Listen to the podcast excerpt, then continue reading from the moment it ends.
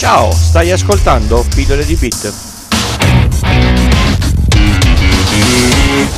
Io sono Francesco, questo è Pillole di Bit e state ascoltando la serie speciale di Natale 2019. 24 persone che hanno fatto la storia dell'informatica senza le quali il mondo oggi sarebbe profondamente diverso. Una pillola al giorno dal 1 al 24 di dicembre. Free software is the first battle in the liberation of cyberspace. Who controls your computer? Is it you? Or is it some big company that's really controlling it?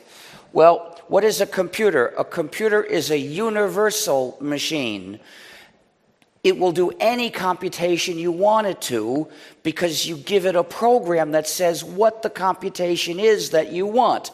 So the computer only knows how to get out an instruction and do it, and get out another instruction and do it.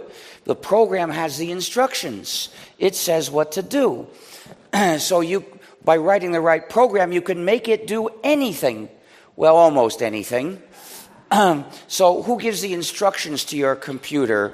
You might think it's obeying your instructions when really it's obeying somebody else first, and you, only as much as that company wants it to, will let it listen to you.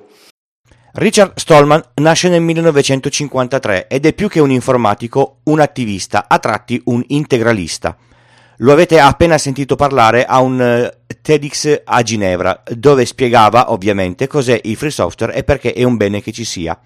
È uno dei massimi esponenti del software libero, che è stato lui stesso a, a fondare.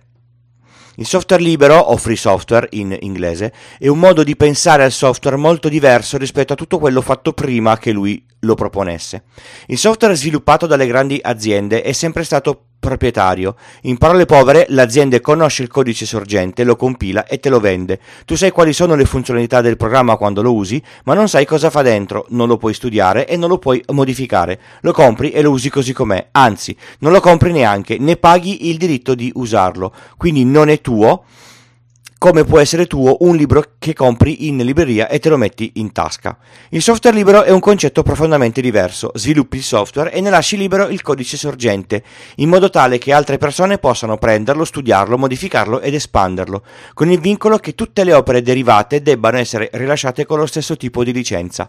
Stallman ha scritto la licenza GNU General Public License nel 1989, licenza di free software usata moltissimo nel mondo. Sicuramente avete sentito da qualche parte la licenza GPL, ecco, non è il gas delle bombole, ma la licenza di cui vi ho appena detto.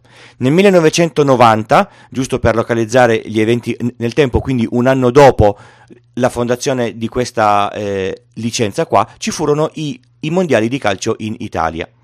Stallman avvia il progetto GNU per creare un sistema operativo c- come Unix, ma libero. Unix non è software libero, ma è proprietario. In effetti non, in non molti sono a conoscenza di questa cosa. GNU sta per GNU is not Unix. Ai nerd piace, piacciono molto gli acronimi ri, ri, ricorsivi, ma forse questo ve l'ho già detto in, in qualche puntata fa. Tra qualche giorno parleremo di Linux, anzi GNU Linux. Stallman ha sviluppato uno degli editor di testo più famosi della storia, Emacs, e lo ha rilasciato come software libero. Ha coniato il termine e il concetto di copyleft, sviluppo il software e questo può essere copiato e distribuito con l'obbligo di mantenere la stessa libertà nelle opere derivate e di mantenere il, il nome di chi lo ha sviluppato all'inizio. Stallman è un personaggio particolare e controverso. Vi consiglio di informar- informarvi di più di quello che vi ho detto io in questi pochi minuti e di leggere alcuni suoi libri per farvi una idea migliore su, su di lui. Io ce l'ho, ma non è questo il luogo dove esprimerla, secondo me. Avete ascoltato Pillole di Beat, la serie speciale di Natale 2019. Questa era la storia di Richard Stallman, io sono Francesco e per contattarmi o contribuire alla realizzazione del podcast trovate tutte le informazioni sul sito pillole di Beat col punto prima dell'it. Grazie per l'ascolto, vi do appuntamento a domani per il prossimo personaggio.